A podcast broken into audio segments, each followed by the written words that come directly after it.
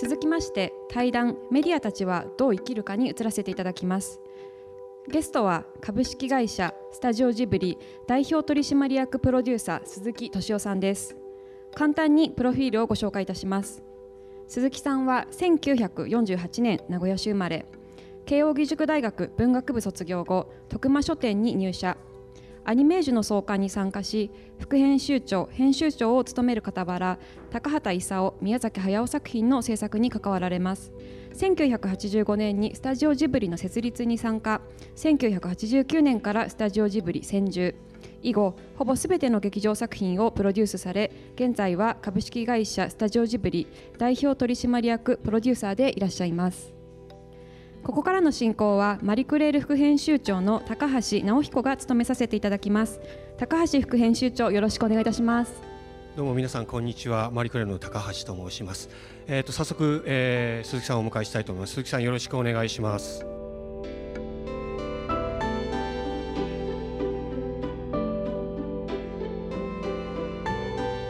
鈴木敏夫のジブリ汗まみれ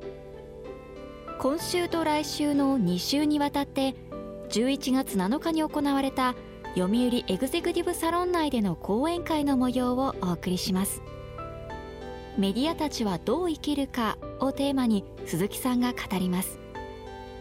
読売新聞では外資系企業や政府観光局の方を招いたエグゼクティブ向けプレゼンテーション読売エグゼクティブサロンを毎年開催しています。インタビュアーはマリクレール副編集長の高橋直彦さんです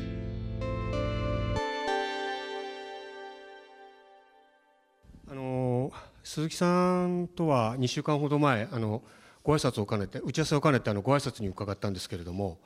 まあ、の偶然なんですけれどもその通っている床屋が一緒でございますね。そうですね。バーバーね。なんですね。なんかもう40年通ってらっしゃるということで、私20年なんですけれども、後からちょっと取材しましたら、えー、と大体月1程度で伺うあの行ってらっしゃるっていう人のことをずいぶん調べましたね、ええ、私は週3回ですので回数はもう僕の方が勝ってるんじゃないかなと。そうですか。そういうそんなことで、まあ、その話をしてあの打ち合わせを全然しないで都会の話で40分ぐらい終わっちゃったんですけれども、はい、なのでこう今日はその、まあ、あの即興でいろいろこうお話をいただけたらと思っています。あのスタジオジブリの鈴木です。よろしくお願いいたします。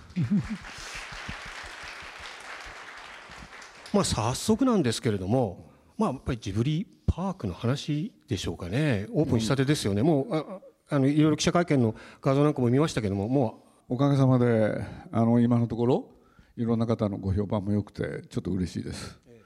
あのもうね予約制で年内はもう埋まっちゃってるんですってね。もう来年のね確か1月まで埋まっちゃったんですよ。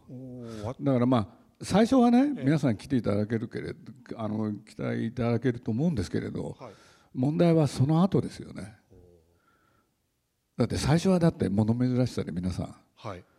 い。らっしゃるじゃないですか、ええ、でもね、え、もう二度と行かないとかね。いやそそんなことないですいや何が起こるか分かんないですよ中は。いやいやあのね私も、えーと、実は、えーと、内覧会に伺ってはありがとうございます。拝見してきたんですけれども、うん、いわゆるその、えーと、とジブリ大倉庫っていうのが、まあ、メインの会場にあってそれで、えー、青春の丘、まあ、耳を澄ませばのその地球屋が再現されていて、まあ、どんどこ森っていう、まあ、さつきとめの家が、まあ、15年前に建ったものがそのまま残っていて、そこにそのまたあのどんどこ堂っていうのができたっていうのが今のところ、えー、現状のあれですよね。それで、まあ、さらに広がっていって23年にはもののけの里っていうのができる予定でさらに24年3月には魔女の谷っていうのができる予定そうですね。ですね、はい、で正直伺う前はちょっと不安でピカピカきれきれいな感じだったら嫌だなと思ってたんですあそうなんですか、えー、ところが、えーと、飽きなか飽きないですねずっと。なんか実はその日、うん、京都で京セラ美術館であのアンディ・オーフォルの展覧会があったんで長久手で見てもうそっちも行こうかなと思ってたんですけど、うん、長久手の展覧会も見るところ満載で あっという間に時間が過ぎて一日過ぎ過ぎちゃいました。ろくでもないこと考えてたんですね。いやすいませんでした。い やいや。でも本当あのねどうなるか分かんないですけれどちょっと楽しみです。いわゆるライド系のものとかが全くないような、あのね僕ねちょっとだけお話しするとねあのまあ仕事の関係であの海外もね行かせてもらったじゃないですか。そしたら例えばロンドンに行くって。そうするとねハイドパーク。それからニューヨークだとねセントラルパーク。なんか都会の真ん中にね公園があるってちょっと羨ましくて。で本当はね名古屋のど真ん中でやりたかったんです。でもなかなかそういうわけにいかなくて。なるほどなるほど、はい、いいですよね。なあのハイドパークなんかだとずっと歩いていってちょっと外れにあのサータンペインとかあの要するにギャラリーなんかがいいのがあったりしてねすごくくつろげる、う。ん、ああいうのは素晴らしいですよね、うん。うん、まあ多分西洋かぶれなんでしょうけれど好きです。あれ長久手っていうのは愛知県ご出身の鈴木さんにとってどんな場所なんですかあの辺り。いや地の果てでしたね。地の果てなんですか。だから愛知九博を開いたわけですよね、あのねまあ広い場あだからあの改めてちょっと申し上げるとね、ええあのジブリパークってね、うん、あの今の広さなんですけれど、はい、東京ディズニーランドの4倍なんですよね。4倍もあるんですか？そうなんですよ。いやだってあの大倉庫からあそこまで行くの、結構くたくたになりましたよ。あのお年寄りにはね不向きかもしれません、いやいや本当です、ね、僕も足がちょっと今悪いんでね膝を悪くしちゃって、ええ、だから遠いですよ、うん、うん、なるほどあのそこにこれからも、まあ、徐々に、えーと、先ほど来年と再来年のその予定みたいなさらに拡張していく予定ってあるんですか？うんっていうのかやっぱり第1期、うん、で先ほどの、ね、ご紹介にあったように2期3期、はい、でまあ結果次第だと思うんですよ。ええ、でおそらくまあもともとね、うん、愛知県の土地とお金でいろんなことやってますからね、はい、そうするとその様子を見て、うん、さらにやってほしいっていう要望が出るかもしれませんね。うんまあ、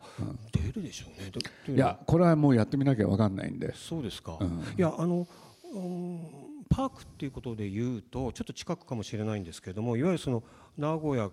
同じ名古屋ご出身でえっ、ー、と岐阜県の養老町にあるんですけどもあの養老天明反転地っていうパークがあって荒川修作さん、ね、荒川修作とマドリン・ギンズのあの公園があって、めちゃくちゃそこも楽しい公園で何何があるってわけじゃないんですけれども、何度も行きたくなるようなところ行かれたんですか？行きました。ちょうどねあれオープンが95年だと思うんですけどもあの頃取材に行った記憶があります。ええ、まあ僕も個人的にちょっと荒川さんとは、ええ、あねお話ししたこともいろいろあったんで一度行ってみたいなと思ってたんですけれどね、えー、縁がありますよだってジジブリ美術館のそばにあの三鷹養老天命住宅っていうのが建ってるんですよね。知ってます。そうですよね。なんか僕ね会社行くのにね、ええ、僕は恵比寿に住んでるんですけれど、え、あの会社は小金にあって、で車で行くとね、あのそれ毎日見なきゃいけないんですよ。うん、まあ結構見てるんですけど、ただまあ荒川さんもねお亡くなりになったから。おっしゃる通りそうですよね。あの確かにその美術館みたいなもので面白い形式その大倉庫っていうことであの今までの展示物をこう倉庫をそのまま見せるみたいなものがあってそこも面白いなと僕なんか思ったんですけれども、あそうですか、ええ、あの多分今美術館って結構そういうのがなってきててあのブルックリン美術館ニューヨークにあるんですけども、うんうん、そこなんかも収蔵庫全部見せてるんですよね。あそうなんそうなんです。それであとはドイツにあるんですけどもビトラミュージアムっていうのがあってあの家具のメーカーなんですけども、そこはやっぱり椅子の収蔵していてそれをもうバックヤード全部見せる、そのバックヤード自体を見せるっていうのがそれが展示なんですね。そうそれでえーと、来24年ですかね今えーと、宮城県美術館というのがやっぱりそのリニューアルしてて、うん、そこもやっぱり今度収蔵品のバックヤードを全部見せる。それを展示にするっていうことだったんでへえと思いました。いや僕本当はね、ええ、まあ、これもともとはね、え、そのいろんなところで展示会その他やってきたんで、はい。それをね、まあねあそこ広いから、いろんなものを置いとけるっていうことで、僕は、こあの心が 負けたんですけれど、お誘いにね、だけれどねあそこにねこれを入れたいあれを入れたいっていっぱいあったわけなんですよ。なるほど。あっという間にね用意しておいた倉庫が超満員なんですよ。あそうなんですか。だから僕は宮崎五郎っていうね、宮崎駿の息子が中心人物で頑張ってるんですけれど、文句言ってるんですよ。勝手に使わないでよ全部っつって。いやだったらどんどん増やしてって倉庫にしちゃえばいいじゃないそれ見せちゃえばいいじゃないですか。だからそれやるとね、うん、もう一回さらにやんなきゃいけないんです。あ。れね簡単におっしゃいますけどね。地下はね、ええ、お金かかるんですよ。あそうですか。で水が来ちゃったりとかいろいろあるじゃないですか。もともとあそこ温水プールだったところをリニューアルしたんですよね。あれはねあのまあ愛知県の方だったと思いますけどね、はい、要するに確かね2016年かな、はい。そろそろ限界に来てると。そう。するとねそれを取り壊しちゃうのかどうなのかでいろいろお考えがあって、はい、これでできればこの躯体を生かしながらなんか作ってもらえるとありがたい、っていうんで今おっしゃったようなやつができてるんですよ。つまり建物の中に建物があるって。あなるほど。だから僕もそれ好きだったんですよ、ええ。そういう形式が、はい、だからまああのねご存知の方は多いかもしれないけれどあの上野にね、うん。あの下町風俗資料館っていうのがあって、ね。はい、あれビルの中に建物があるって、はい、あれ楽しいんですよね、えー、いいですよね、うん、だからそういうのができるといいなと思ってたんですけれど、うん、五郎が本当よくやってくれました。いやすごいですよね。あの15年前にあのいわゆるそのさつきとめを愛知九博のその、やりました。としてやって、はい、あれが経年変化してそのままあるっていうのはなんかすごいなと思うんですよね。一見そのこの中で行かれた方っています？その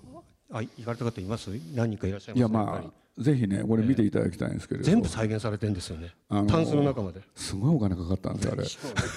こんなことお金のこと言うと品がないですけれど、えただあのあれをね、え。作ってあのまああれ元を垂らすとピアのねあの社長が僕に「ちょっと手伝って」って言われて、はい、これで考えたんですよ。皐月、と芽の家やっちゃおうかなって。あそうですか。そう柳井さんですね。これでねやるのいいけれど、ええ、ね、え、何しろ木造じゃないですか、はいはい、そうするとねそこのところ考えてなかったんですけれど、できたのはいいけれど、ね、万博っていうといろんな方いらっしゃるでしょ、うん、はいそうですそうです。そしてね、ちょっと経年変化ってさっきおっしゃったけれど、一日お客さん何人持つかなって、で僕としてはものすごい困ったわけですよ。俺で専門家の方交えていろいろ相談した結果ね、はい、マックスで800人。もう1日。で、うん、じゃあそれでやろうと。これで万博じゃないですか、はい、これで毎日抽選、はい、そしたらある日ね、ええ、マックスはね、え、応募がね60万人の方いらっしゃって。それで当たるのが800人だったんですよ。じゃああれじゃないですか。長野でやったの信長の行列よりもすごいですね。大変でした。だからあれね800人以上やったらやっぱり壊れちゃうわけですよ。そんな普通あの木造のお家ですからね、うんうん、1日に800人のお客さん来るなんてうちはなかなかないわけで。普通の家としても機能してるわけですよね。そうです。ね。だから当時ね。トヨタの奥田さんっていう方が会長ではい、でまあ、僕ある会でご一緒してたんではい、である日ね、ええ、まあ、トヨタさんがね、え、あれ仕切ってましたから、うん、そしたら僕のところで電話がかかってきてね、お前ちょっと来いと。何かなと思ったらね皐月とめの家ってお前知ってるだろうって当たり前ですよね、僕のところにやつなんだから、ね、そしたらね、あれに客がいっぱい来てると、で全部の、ね、いろんな中で一番人気ある、でちょっとそれについて話したいことがあるからお前来てくれって言われてしょうがなくて行ったんですよ。これでね,、ね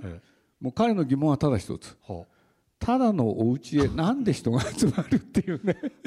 不思議、まあ、考えてみれば不思議、ね、いやだから奥田さんはね素晴らしい方でしたよ、うん、いやそれはねこれからの車作りのヒントにしたいって、そういうことですそういうことをお考えになってたですね。はあ、うん、あれでも割と自由に触れるじゃないですか。引き出し上げて靴下、うん、勝手に持ってっちゃったりする人いないんですか？いっぱいいますよ。だからそれ前提にしてるんですよ。あそうですか？今回のジブリパークもね、ええ、あらゆるところが触ることができる、ええ、そうですよね。だから子供たち喜ぶんですよね。あそういうでもその精神は、え、実は言うとジブリ美術館でね最初やるときにやったんです、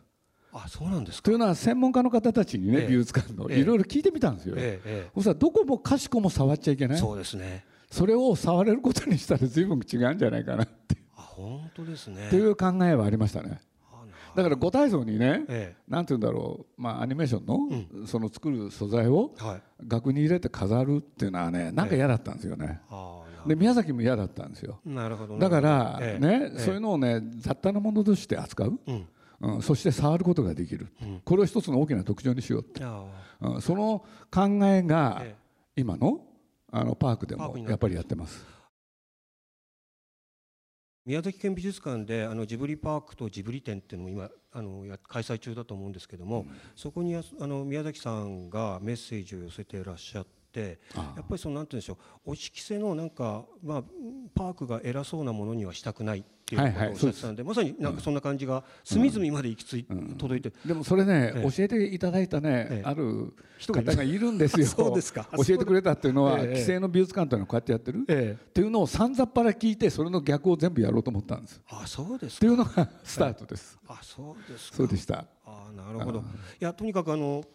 えーと、日本ではまあ日本でも得難いし、まあ、世界でもそんなにないところでしょうし、まあ、私の聞いてるところだと海外のいわゆるそのなんていうんですかセレブの人とかブランド系の方なんかもお忍びで行きたいんだっていうような相談をちょっとび僕びっくりしてるんですよ、ね、実を言うと息子が好きなんでとかね。そうそうそう。いろいろいらっしゃってますね。いやなんかすごいことになってますね。変ですね。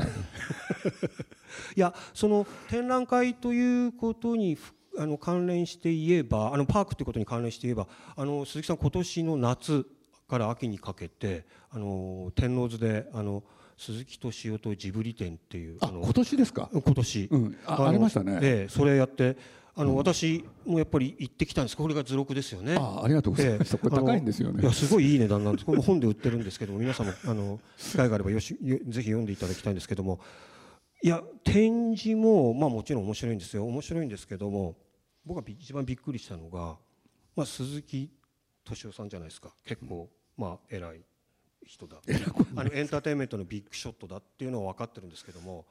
だから僕ぐらいの世代とかこうおじさんとか見に来てるのかなと思ったら行ったら若い子だらけなんですよね。すごいなんかデートスポットみたいになってましたよ。おじさん来ないんですよ。ねなんでですかね。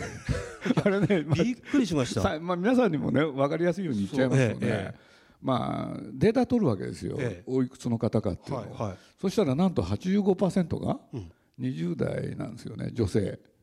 そうなんですか。で残りの15%が子供のさんだったり、お年寄りだったり、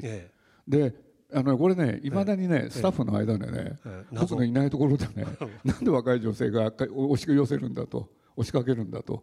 みんな悩んでます。あじゃあもうまだジブリでもいまだに答え出てないんですよ。あなる。いやなんか僕なんか行ったらちょっとこういたたまれないというか居場所がないような感じでしたいたたまれない。なんか若い人ばっかりで。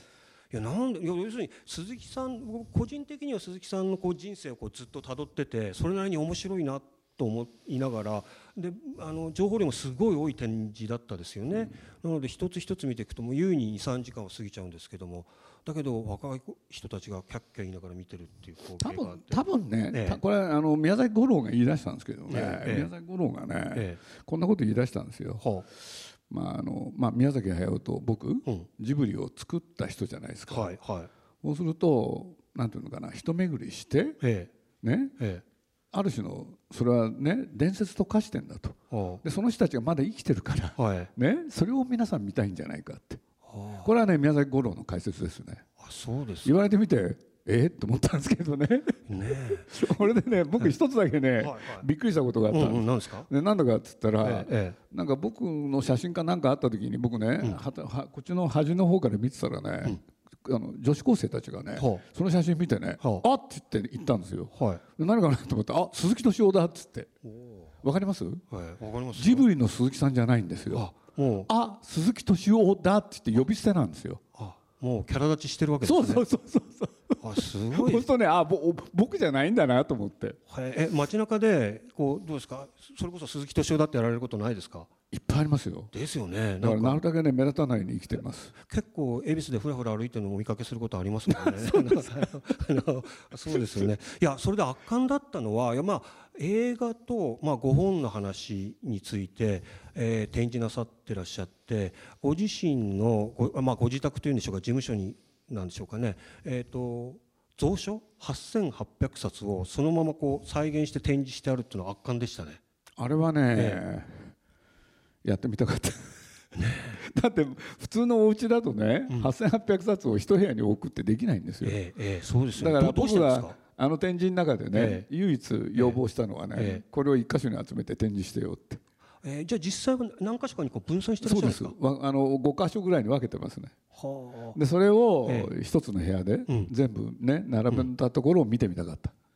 まあ、ただそれだけですね。あそうですか、でいかがでした？ちょっとちらっと書いてましたけどあの展示にもあったんですけど意外に思ったよりも少ないなっておっしゃあの書いてらっしゃったと思ったんですけども。いやあのねやっぱりその本を8800って、まあ、それこそ子供の頃から、うん、今僕74なんですけれど、はい、ね、約70年間の本が置いてあるでしょ、ええ、そうするとねいやまあこんなこと言うとね、はい、何言ってんだって怒られるかもしれないけれど、うん、たったこんだけかってあそうやっぱそんな感じ自分の人生は。あれだけ多いのに。いやそれはちょっと寂しかったですよね。だからいろんなことやってきたつもりだったんですよ、はいはい、だけどそんなにね大したこと、人間のできることってやっぱり限られてんだなって、ええ、そう思いました。いやいやなんかその中でもいくつか、あのー、私がもう愛読している本もあってそれもたいあの鈴木さんが大切になさっているご本がありましてね。例えばこれ美術出版から1960年代の末に出たご本だと思うんですけども「あの映画とは何か」っていう本があってね、ね、あれ4巻本でね、はい、あれ鈴木さんの時はそのまま変えたと思うんですけど僕らの時はもう品切れになってて古書店で結構探すの大変だったんですけどもね。最近岩波文庫に入ってずいぶん手に入れやすくなったんですけれども。あれはね、ええ、僕も本当あのアンドレ・バザンっていうね、はい、まあ一言で言うと彼のキャッチフレーズっていうのはフランスのヌーベルバーグ、これを作った人ですよね、え。でその人の本ってやっぱり興味あったわけですよ。はい、というのは僕が高校生ぐらいからね、ええ、ちょうどね60年代、はい、ヌーベルバーグっていうのの映画を、ま、さにいっぱい見た世代だったんで、はいはい、やっぱり興味持たざるを得なかったんですよ。なるほど。で、えね、その本があるってことを知って、はい、もう僕の段階でね、ええ、僕は大学入ってすぐ買うんですけれど、はい、でもそれでもね、うん、あの本っていうのは、うん、なんて言うんだろうもう古本屋しかなかったんですよ。もう鈴木さんもそうでした？だと思うんですけどね、えそれとも新しいの買ったのか分かんないんですけれど、だけれど、ええ、なんていうんですかね。やっぱり僕はその本を、まあ繰り返し繰り返し読んだんです。俺でね、まあもうこれこういう場だから言っちゃいますとね僕も偉そうにねいろんなところで映画について語ってるんですけれど、その根っこは全部この、ね、映画とは何かっていう本の中に書いてあることなんですよね。ネタ本ですね。ネタ本です、ね、そうほんで最初のうちこそねアンドレ・バザンっていう人がいてって言っていろいろ説明しながらやってたんですけれどやっていくうちにねもう飽きちゃって、ええ、もうほとんど自分が考えたみたいな感じで喋ってるという、ね、そういうのありますよね。ありますね。いやアンドレ・バザンってまあ偉い人で、まあ、それは皆さんには釈迦に説法ですけれどもあの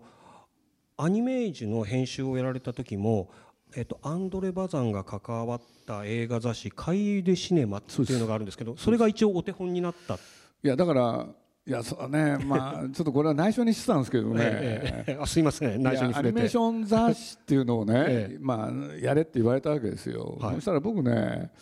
やっぱ思ったのが2つかな、ぐらいあって、はい、1つはね、うんまあ、アンドレ・バザンという方はさっきのお話で自分で雑誌をやってて、でそこにいろんな人の企画だとかシナリオだとかを掲載する、はい、でそれがね映画を作るきっかけになったんですよ、うんうん、だから今日ねいらっしゃってる方も分かるかもしれないですけどゴダールとかトリフォーとか、はい、もうそれこそいろんな人がねその雑誌のおかげで映画を作る機会を得たんですよね。そうですよね。そうするとね、えー、腹の中で僕がね密かに狙ってた、まあ、野望っていうのか野心っていうのか、要するにそのアニメーション雑誌で映画が作れたらいいなって、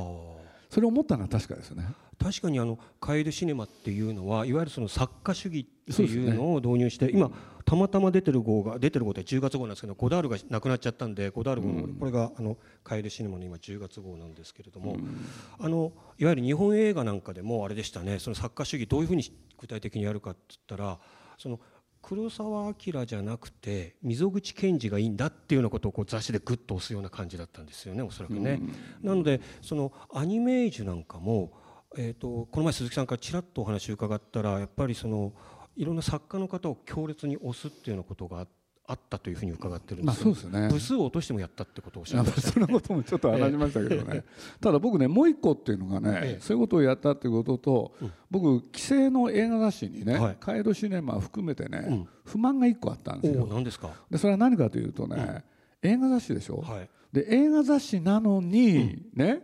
使われてる写真はね、うん、全部スチールだったんですよ。だって映画って本来動くわけでしょ、はい、モーションピクチャーですからね、ね。ええ、ところが、え、雑誌においてはスチールだけで動かない、はい、なんとか動かすことできないかって考えたんです、はい、どうするんですか？要するに、例えばたったね、ね、あのまあ、フィルムって、ね24コマって言われるぐらい、1秒間に24個の絵で成り立つわけでこれ10秒になると240枚、ほんでね100秒になると2400なんですけどね、はいええ、そうするとねその2400枚見るとね、うん、どういう動きがあるかって見えるんですよね。そうするとある一つのショットを捉えて、え、それがね、どういう考えで構成されてるのか、これは誰もやってなかったんですよ。だからちょっと自慢してるんですけれどそれなるほど、ね、それを雑誌でやってみた、これは楽しかったですよね。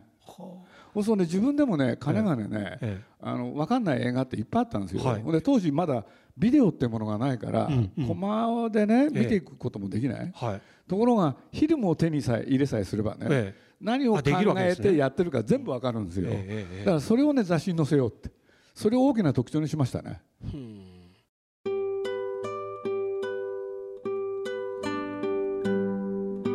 メディアたちはどう生きるかについていかがだったでしょうか？この続きは来週お送りします。来週もお楽しみに。鈴木敏夫のジブリ汗まみれ。この番組はウォルト・ディズニー・ジャパンローソン日清製粉グループ au の提供でお送りしました。